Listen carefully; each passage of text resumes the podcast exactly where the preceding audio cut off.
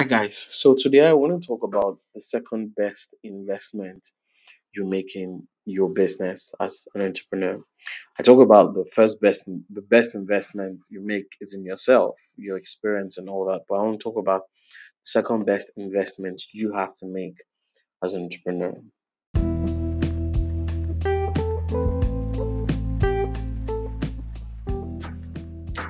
Welcome to Candid 30 podcast. This is where we talk about the entrepreneurial journey, sharing the behind the scenes of the entrepreneurial journey, those things we don't talk about in front of the camera, the tiny tricks, the tiny details, those little tweaks that you can make to your business that would actually make the best results. So this is where you get it as raw as a, um, as raw as possible, as authentic as possible, and as transparent as possible. This is just where I share my personal experiences as well. So you listen and enjoy.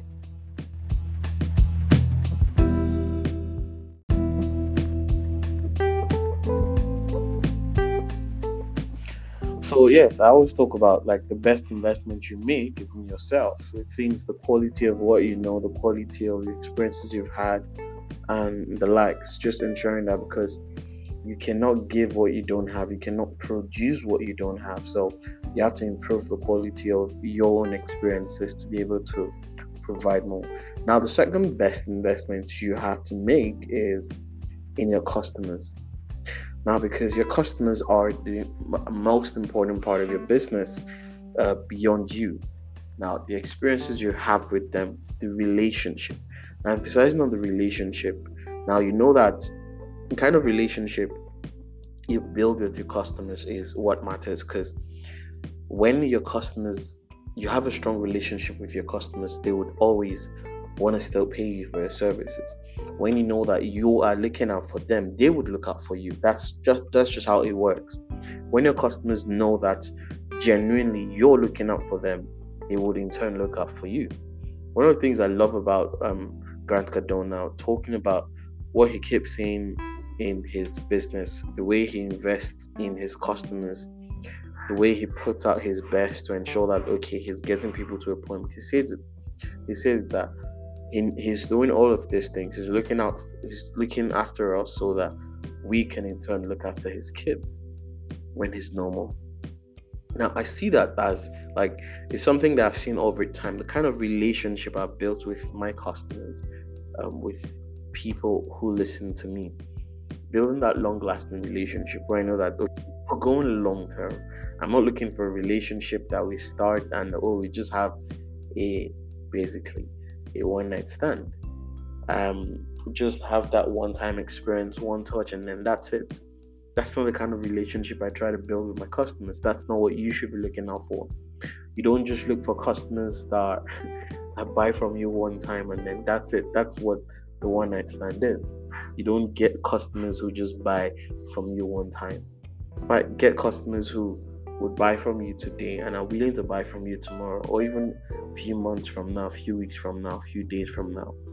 But you build a kind of relationship that is sustainable, that is long lasting. Now, those are things you should look at, but invest deliberately in your customer experience. How do you how do you give your customers the most amazing experience that will cause them to want to stay with you. Even if you don't have anything to sell to them, they'll want to stay.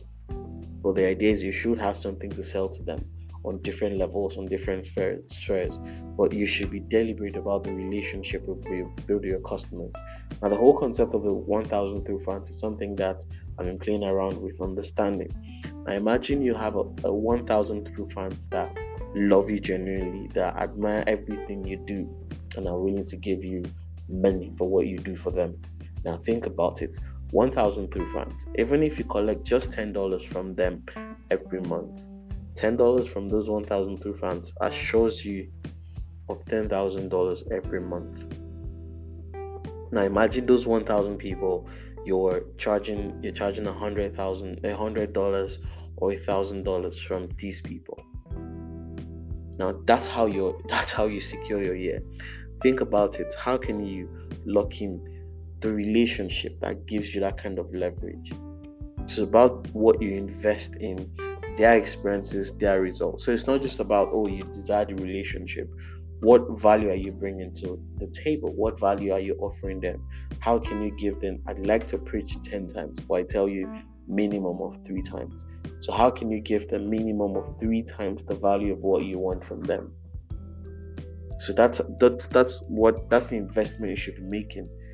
Putting in so much to ensure that your customers are having spectacular results, wonderful experiences, and they just want to keep working with you.